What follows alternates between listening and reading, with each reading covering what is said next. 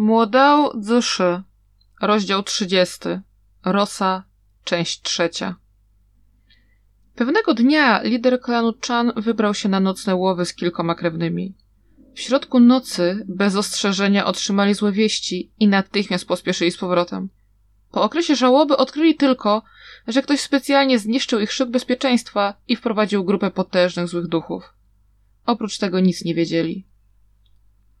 W większości przypadków tylko garstka ludzi wiedziała o tragediach, które wydarzyły się w mniejszych klanach, ale tym razem okoliczności były inne.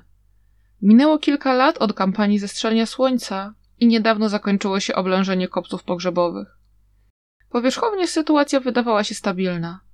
W świecie kultywacyjnym aż zawrzało, kiedy na jaw wyszło to wydarzenie. Wielu nawet przesadzało, mówiąc, że to zemsta zmartwychwstałego patriarchy Ilin, Wei Wuxiena. Jednak nie było żadnych dowodów, więc znalezienie mordercy okazało się niemożliwe. Oczywiście Xiao Xin-chen nie próżnował. Powiedział, że weźmie odpowiedzialność za tę sprawę i odkryje prawdę dla Chenpina. Po miesiącu nareszcie znaleziono mordercę. Nazywał się Xueyan. To zwykły chłopak, jeszcze młodszy od Xiao Xin-chena. Jednak pomimo wieku ani trochę nie stanował swojego okrucieństwa. Od 15 roku życia był delikwentem w okolicy Kuizhou, znanym wzdłuż i wszerz ze swojego promiennego uśmiechu, nieludzkich czynów i bezlitosnej osobowości. Wszyscy bledli, kiedy tylko o nim wspominano. Mówi się, że kiedy pałętał się po okolicach jako dziecko, to znienawidził ojca Chunpina. Popełnił tę zbrodnię w ramach zemsty i z paru innych powodów. Kiedy Xiao Xin-chen poznał prawdę, to przemierzył trzy prowincje, a Xueyan nadal szczęśliwie wydawał się z innymi w bójki.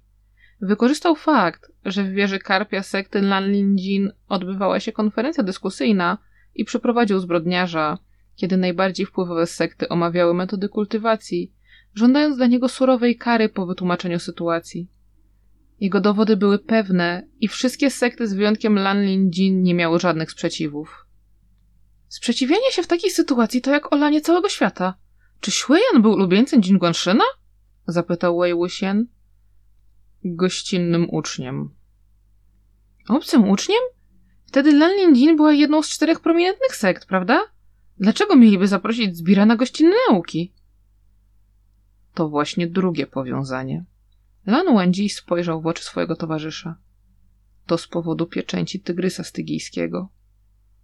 Serce Wei Wuxiena zamarło. Ten przedmiot nie był mu obcy. Wręcz przeciwnie, nikt nie znał go lepiej. Spośród duchowych broni, które stworzył za życia, ta była najbardziej przerażająca i znana. W ogóle się nad tym nie zastanawiał, kiedy ją stworzył. To oczywiste, że czasami męczyło go kontrolowanie tylu ciał i duchów. Przypominając sobie kawałek żelaza, który zobaczył kiedyś w brzuchu bestii, użył go do wykucia tygrysiej pieczęci. Po jej stworzeniu Wei Wuxian użył jej tylko raz, zanim odkrył, że czyniła więcej szkód niż dobra. Jej moc była o wiele większa niż sobie wyobrażał. Pierwotnie miała mu służyć jako pomoc, ale była prawie silniejsza od niego, jej stwórcy. A do tego nie wybierała tylko jednego pana. To znaczyło, że gdyby ktoś ją znalazł, to mógłby jej użyć bez względu na to, czy był wrogiem czy przyjacielem. To nie tak, że Wei Wuxian nie chciał jej zniszczyć. Stworzenie jej nie było proste, więc zniszczenie będzie jeszcze trudniejsze, kosztując go wiele czasu i energii. Już wtedy wiedział, że nie znajduje się w najlepszej sytuacji i prędzej czy później wszyscy go znienawidzą. Nikt nie śmiał działać pochopnie w obliczu tak przerażającej broni, więc tymczasowo ją zatrzymał. Rozdzielił ją na dwie połowy, przez co można było jej użyć tylko po złączeniu ich, czego nigdy nie robił bez dokładnego przemyślenia. Wykorzystał ją tylko dwukrotnie i za każdym razem skończyło się na ogromnym rozlewie krwi. Pierwszy raz był podczas kampanii zestrzelenia słońca. Po drugim użyciu postanowił zniszczyć jedną połowę. Zanim całkiem zniszczył też drugą, doszło do oblężenia kopców pogrzebowych, a potem nie miał już takiej możliwości. Wei Wuxian był pewny, że nawet jeśli pozostałości wpadły w ręce sekty, która postawiłaby im świątynię i codziennie się do nich modliła, to i tak był to tylko bezużyteczny kawałek metalu. Jednak Lan Wenji powiedział mu coś szokującego.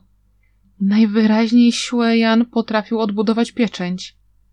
Choć chłopak był młody, to także mądry i niezwykle ekscentryczny. Sekta Lanlin Jin odkryła, że za pomocą pozostałego fragmentu może mniej więcej wykuć braki. Choć nowa wersja nie była tak potężna i nie można jej było zbyt długo używać, to i tak mogło to skończyć się okropną katastrofą. Sekta Lanlin Jin potrzebowała siły Jana do naprawienia pieczęci, więc go chronili, wywnioskował Wei Wuxian. Może zniszczenie klanu Chan nie było w pełni w ramach zemsty. Może testował siłę odnowionej pieczęci na tej grupie ludzi. Nic dziwnego, że to jemu przypisywano te zbrodnie. Wei Wuxian mógł prawie sobie wyobrazić kultywatorów zaciskających zęby i krzyczących Ten Wei Wuxian! Jeśli by jej nie zrobił, to naszemu światu nie przydarzyłoby się tyle katastrof. Wracając do pierwotnego tematu rozmowy, kontynuowali o tym, co wydarzyło się w wieży Karpia. Choć sekta Lanlin Jin była zdeterminowana chronić Xueyan, to Xiao Xinchen też nie odpuścił.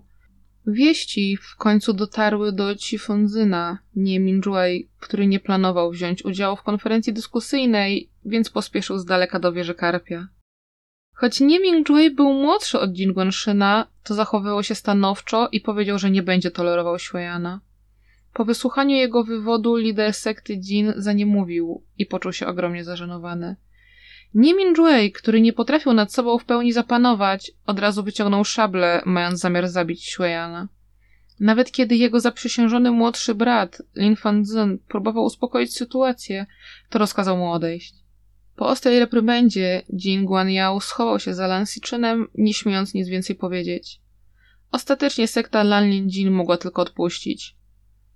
Xueyan w ogóle się nie bał, nawet kiedy został zaciągnięty do wieży karpia. Uśmiechał się szeroko, kiedy Nimin Juei przyciskał ostrze szabli do jego szyi. Zanim go zabrano, to powiedział jeszcze czule do Xiao Sinczyna. Nie zapomnisz o mnie, prawda? Poczekajmy i zobaczymy. Wei Wuxian wiedział, że jego poczekajmy i zobaczymy bardzo wiele kosztowało Xiao Sinczyna. Sekta Lanlin Jin naprawdę była zakłamana.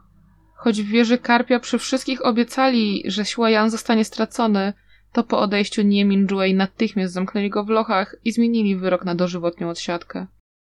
Chi Fundzin był wściekły, kiedy o tym usłyszał i zaczął na nich naciskać. Jin Guanshen ciągle się wykręcał, nie chcąc mu oddać Xueyana.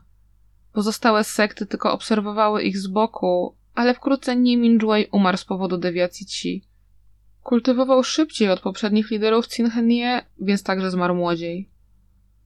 Po zniknięciu osoby, która o wszystko się czepiała, Lan Linjin stało się bardziej lekkomyślne i zaczęło wpadać na gorsze pomysły.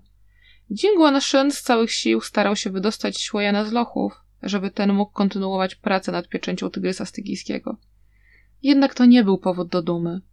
Uratowanie mordercy całego klanu było niemożliwe bez konkretnego powodu, więc zwrócili swą uwagę w stronę Chanpina. Chanpin w końcu uległ groźbom i wymuszeniom Jingguanshena. Cofnął swoje słowa i oznajmił, że wybicie klanu Chan nie miało nic wspólnego z Xueyanem. Słysząc te wieści, Xiao Xin-chen odwiedził go, by zapytać o tę sprawę. Chen Pin bezsilnie odpowiedział: Co mogę oprócz tego zrobić? Jeśli nie będę tego tolerował, to reszta moich ludzi nie będzie bezpieczna. Jestem ci naprawdę wdzięczny, kultywatorze, ale. Proszę, więcej nam nie pomagaj. Teraz pomoc poczyni większą szkodę. Nie chcę, by to był koniec sekty Jejan Chan. I tak tygrys został wypuszczony na wolność. Wei Wuxian milczał. Gdyby to on był na miejscu Chanpina, to nie obchodziłyby go wpływy sekty Lanlin ani chwała, jaką mu zaoferowano. Za nic by nie odpuścił. Zamiast tego sam poszedłby do lochu, poćwiartował Xueyana tak, że zostałaby z niego tylko kupa mięcha, przywołał z powrotem jego duszę i powtórzyłby ten proces tyle razy, że pożałowałby swoich narodzin. Niestety nie każdy był jak on, woląc umrzeć razem z wrogiem. Niektórzy członkowie klanu Chan nadal żyli. Chan Pin był młody, samotny, bezdzietny i dopiero postawił pierwsze kroki na ścieżce kultywacji. Musiał być ostrożny, szczególnie, że życia pozostałych członków rodziny były zagrożone. Oczywiście Wei Wuxian nie był Chan Pinem. Nie mógł się za niego złościć, czy martwić, ani znosić jego męki psychicznej. Xueyan znowu zaczął się mścić, kiedy go wypuszczono. Jednak tym razem nie była to zemsta na Xiao Xinchenie. Xiao Xinchen samotnie opuścił górę i nie miał krewnych. Towarzyszył mu jedynie poznany później przyjaciel, Son Lan, który także był kultywatorem, cnotliwym, zdeterminowanym chłopakiem, o którym krążyła dobra opinia. Chcieli razem założyć sektę, która ceniła wspólne ideały zamiast więzów krwi, dzięki czemu stali się bliskimi przyjaciółmi. Xiao Xin Chen, blady księżyc i delikatna bryza, Song Zi Chen, odległy księżyc i chłodny przymrozek. Tak o nich wtedy mówiono. Xueyan sięgnął w bok. Powtarzając poprzednie działania, zlikwidował świątynię Bai Xue, w której dorastał Son Lan i oślepił go trucizną. Tym razem, mając doświadczenie w wybijaniu całej sekty, nie pozostawił żadnych śladów. Wszyscy wiedzieli, kto to zrobił, ale co to dawało? Nie było dowodów. Z powodu ochrony Jingguanszyna i gwałtownej śmierci Niminjuei nikt mu nic nie mógł zrobić. Wei Wuxianowi wydawało się to dziwne. Choć Lan Wangji wyglądał, jakby nic go nie obchodziło, to kiedyś absolutnie nie był w stanie znieść żadnych wykroczeń. Chyba nawet bardziej od brata Niehłajsana.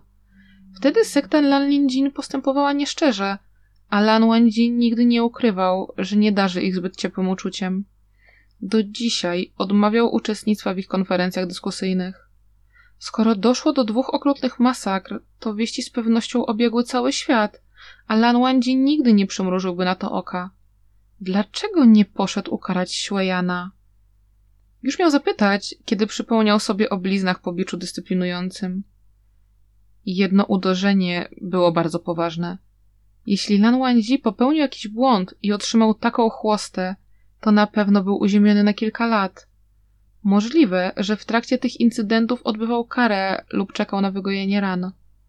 Nic dziwnego, że tylko słyszał o tych wydarzeniach. Z jakiegoś powodu w głębi serca Wei Wuxian naprawdę przejmował się tymi bliznami. Jednak nie wypadało pytać wprost, więc musiał się powstrzymać. Co potem przydarzyło się Xiao Sinczynowi? Zdecydowanie spotkał go tragiczny koniec. Kiedy opuścił górę i swojego nauczyciela, Xiao Sinchen obiecał, że nigdy nie powróci. Był człowiekiem honoru, ale skoro Son Lan był nie tylko ślepy, ale także śmiertelnie ranny, złamał swoją przysięgę i zaniósł przyjaciela do rezydencji Booshin Sanren, prosząc, by go uratowała. Ze względu na dawną więź, Booshin Sanren się zgodziła. Tak Xiao Sinchen ponownie opuścił górę i nigdy więcej go nie widziano. Rok później Son Lan wrócił między ludzi.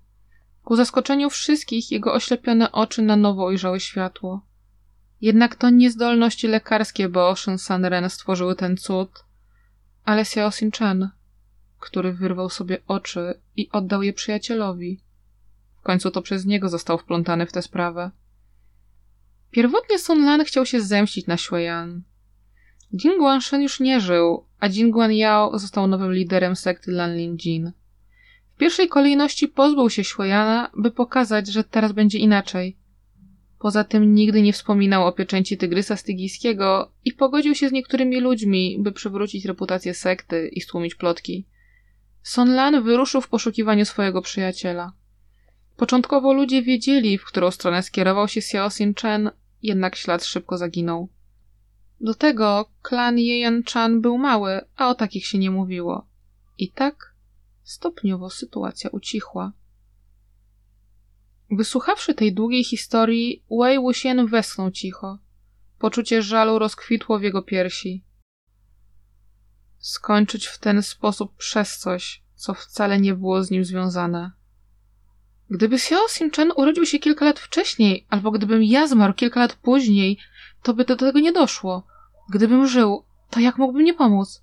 Jak mógłbym nie zaprzyjaźnić się z kimś takim? Pomyślał Wei Wuxian. Natychmiast zaśmiał się gorzko. Zrobiłbym coś? Co mógłbym zrobić?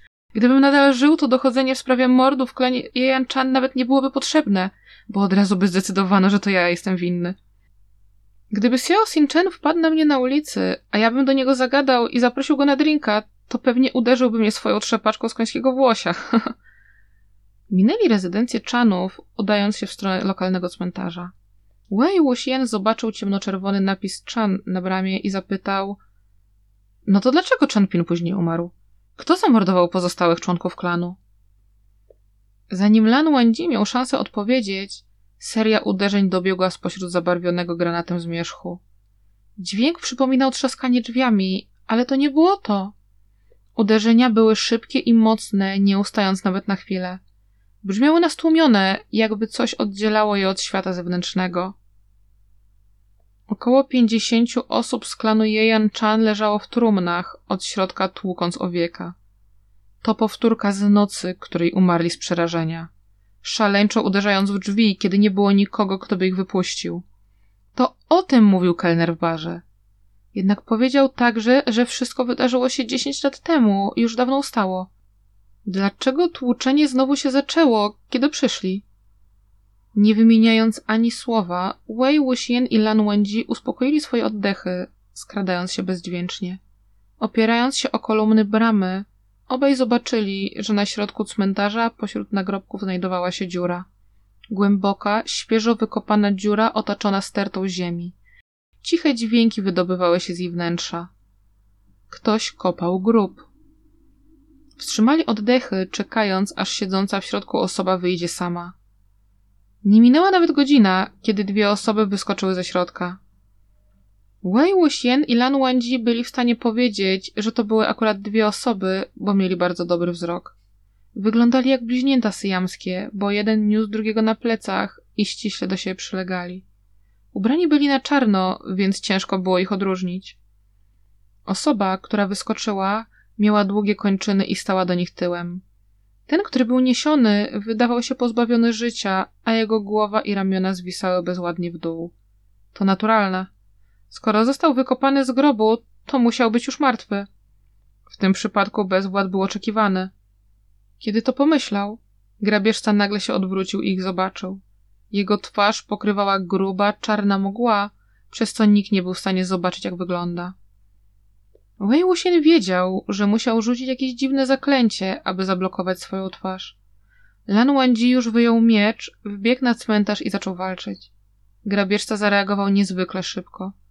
Widząc atak niebieskiego rozbłysku biczyna, zrobił gest i przywołał własny rozbłysk miecza. Był taki sam jak jego twarz, otoczony gęstym dymem, by nikt nie rozpoznał koloru i stylu. Niosąc ciało na plecach, walczył w bardzo dziwny sposób. Rozbłyski zderzyły się kilka razy, kiedy Lan Wangji przywołał biczyn z powrotem, a jego mina się ochłodziła. Wei Wuxian wiedział dlaczego. Nawet ktoś z zewnątrz widział, że nieznany mężczyzna był dobrze zaznajomiony ze stylem walki Lan Wangji. Lan Wangji nic nie powiedział. Ataki biczyna stawały się coraz głębsze, przybierając znacznie na sile. Grabieżca wycofał się kilka kroków. Wiedział, że nie wygra tej walki, niosąc na plecach trupa i zostanie złapany, więc z zapasa wyciągnął ciemno-niebieski talizman. Talizman transportujący. Ten rodzaj talizmanu mógł natychmiast przenieść kogoś setki kilometrów stąd, ale zużywał wiele energii duchowej. Później odbudowanie jej zajmowało kupę czasu. Ci, którzy nie byli zbyt silni, w ogóle nie mogli ich używać. Choć to towar wysokiej jakości, to niewiele osób z nich korzystało. Widząc, że już miał uciec, Wei Wuxian szybko dwukrotnie klasnął, uklęknął na jednym kolanie i uderzył pięścią o ziemię. Siła jego uderzenia przebiła się przez warstwy ziemi aż do zewnątrz trumien, prowokując pochowane zwłoki. Z głośnym trzaskiem cztery zakrwawione ramiona wyrwały się na powierzchnię, łapiąc za nogi mężczyzny. Grabieżca wyglądał, jakby w ogóle się tym nie przejmował. Wysłał impuls energii duchowej do swoich nóg, odpychając trzymającego dłonie.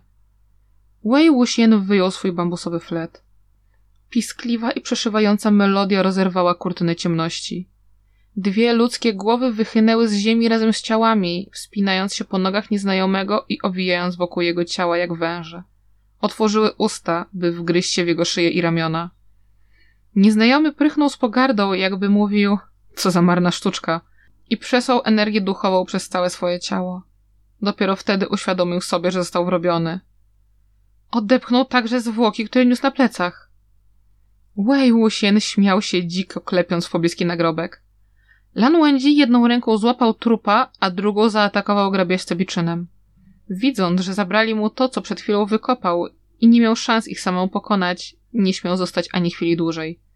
Z impetem rzucił talizman transportujący na ziemię. Papier wybuchnął, a nieznajomy zniknął w blasku błękitnych płomieni. Wei Wuxian wiedział, że złapanie go było bez sensu, bo miał talizman, dzięki któremu mógł uciec, kiedy tylko nadarzy się ku temu okazja. Wykopane przez niego zwłoki były już niezłą poszlaką, więc niczego nie żałował. Podszedł szybko do Lan Wangji, mówiąc: Zobaczymy, kogo wykopał.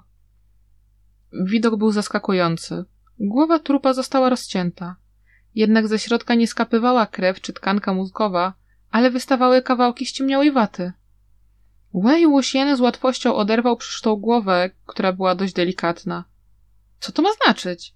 Na cmentarzu rodziny Chan pochowano sztucznego trupa ze szmat i waty? Nie cały jest sztuczny, powiedział Lan Wenji, ważąc ciało w dłoniach. Wei Wuxian obmacał zwłoki i odkrył, że tylko pierś i brzuch wydawały się twarde, a po zerwaniu ubrań tylko tors okazał się prawdziwy. Cała reszta została dorobiona. Głowa i kończyny zostały doczepione, by tors nadal myślał, że jest połączony z resztą ciała. Po karnacji i kształcie odcięcia ramienia wywnioskowali, że to część ich przyjaciela. Grabieżca właśnie po to tutaj przylazł. Wygląda na to, że osoba, która ukryła ciało, zorientowała się, że badamy tę sprawę, więc przyszła na wszelki wypadek przenieść resztę gdzie indziej. Przyszliśmy w idealnym momencie. Chwila później byśmy na niego nie wpadli. Wei Wuxian przerwał na chwilę, zmieniając ton. Ale dlaczego był tak zaznajomiony ze stylem walki twojej sekty? Lan Wenji najwyraźniej też o tym myślał, bo chłód na jego twarzy ani trochę nie zelżał. Jego poziom kultywacji jest dość wysoki, wystarczający do użycia jednego talizmanu, a do tego rzucił zaklęcia na twarz i miecz. To zrozumiałe, że chciał zakryć twarz, na pewno nie chciałby go zobaczono. Większość mało znanych kultywatorów nie musiałoby zaklinać też swojego miecza, chyba że byli sławni. Wtedy musiałby go ukryć, bo każdy mógłby go rozpoznać po rozbłysku ostrza. Wenjun, czy po walce miałeś wrażenie, że to ktoś, kogo dobrze znasz? Zapytał Wei Wuxian. Nie chciał być bardziej specyficzny i kogoś obwiniać, w szczególności Lansiczyna czy Lancierzyna. Nie, odpowiedział pewnie Lan Wenji. Wei Wuxian ufał odpowiedzi Lanjana. Uważał swojego towarzysza za kogoś, kto nie ukrywałby ani nie uciekałby od prawdy. Skoro zaprzeczał, to tak musiało być, bo kłamać też nie lubił. Wolałby nic nie powiedzieć niż skłamać, nawet gdyby zostało to poproszone. I tak Wuxian natychmiast wykreślił myśl, że grabieżcą mógł być ktoś z tej dwójki. Len Wenji schował tort do kolejnej sakiewki Cienkun. Obeszli jeszcze okolice, po czym wrócili do gospody. Młody kelner dotrzymał obietnicy. Większość barów już została zamknięta, ale ich szyld nadal wisiał, a w środku paliły się światła. Kelner siedział przed wejściem, pałaszując coś z dużej michy. Na ich widok uśmiechnął się szeroko. Wróciliście! Dotrzymaliśmy słowa, prawda? Jak, widzieliście coś? Wei Wuxian zaśmiał się, odpowiadając. Weszli do środka i usiedli przy stoliku, który wcześniej zajmowali. No to o czym mówiliśmy? No tak, przerwał nam ten grabieżca, więc nadal nie wiem, jak zmarł Chen Pin, powiedział Wei Wuxian. Słoje alkoholu stały obok jego stóp i na stoliku. Lan Wenji prostymi i bezpośrednimi słowami kontynuował wyjaśnienia. Xueyan, Xiao Xin-chun i Son Lan odeszli jeden po drugim. Niektórzy zniknęli, inni zmarli.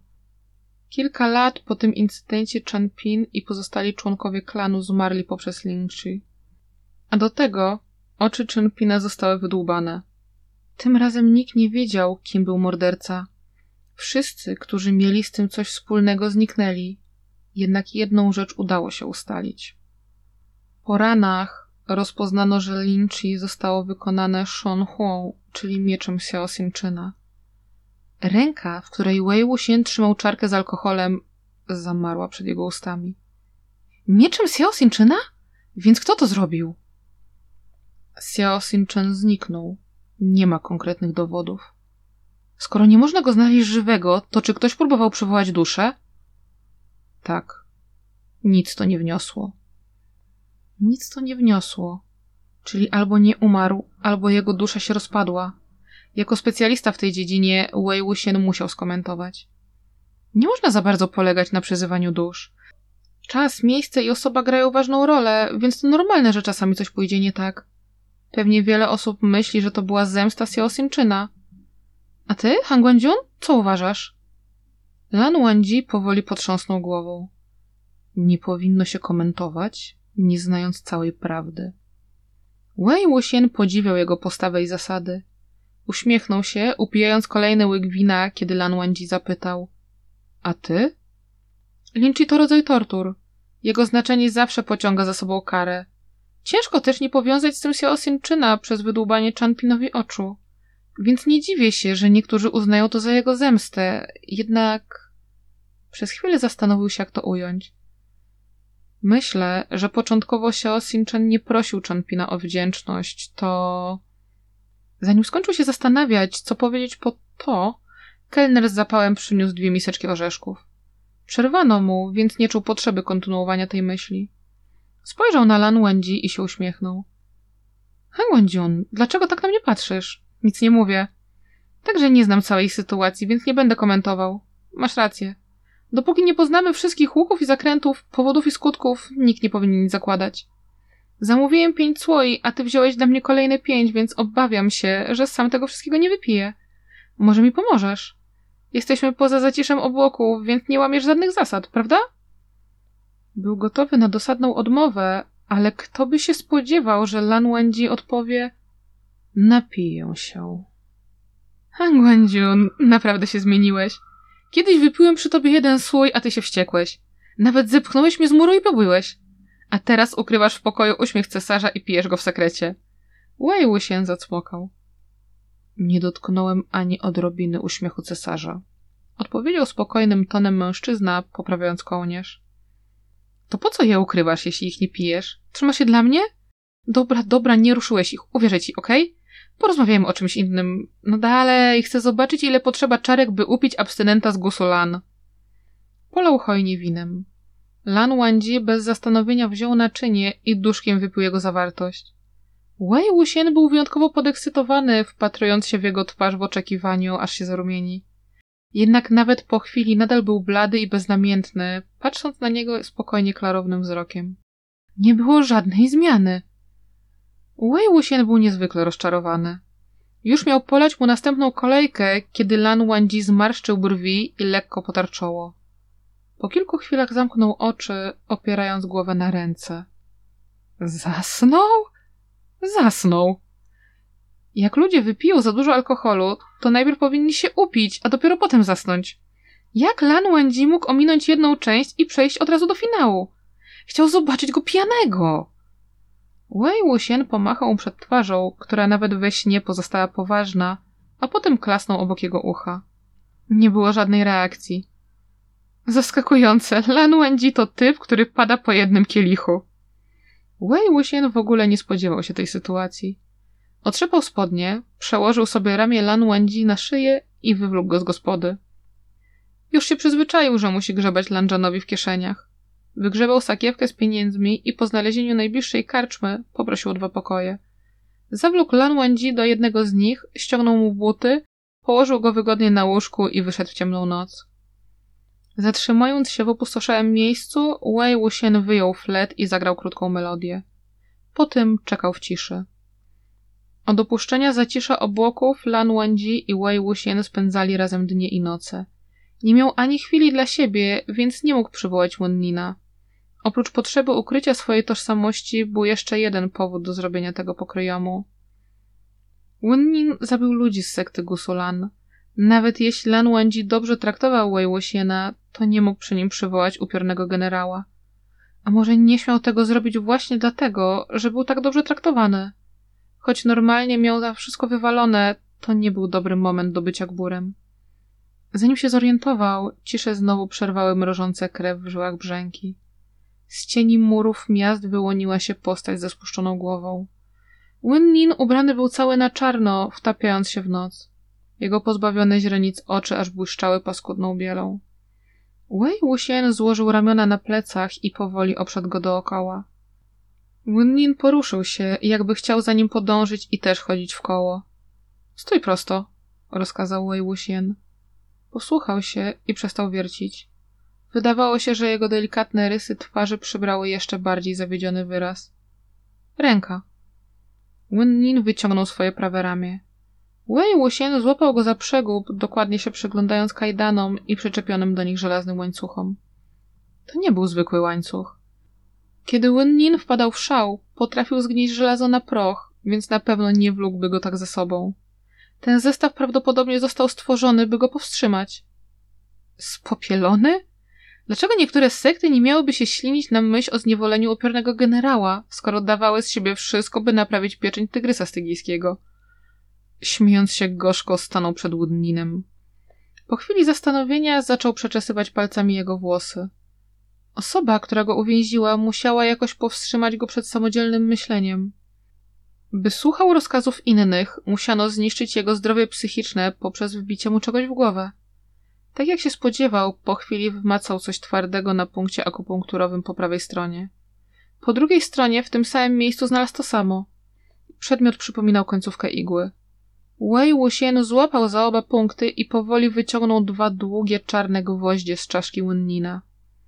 Każdy z nich miał niecałe 3 cm długości i gruby rzemyka, na którym zawieszono jadaitowe wisiorki. Jak tylko gwoździe zostały wyjęte, wyraz twarzy trupa zadrżał lekko. Warstwa czarnych linii przypominających strumienie krwi wspięła się po białkach oczu Wendina.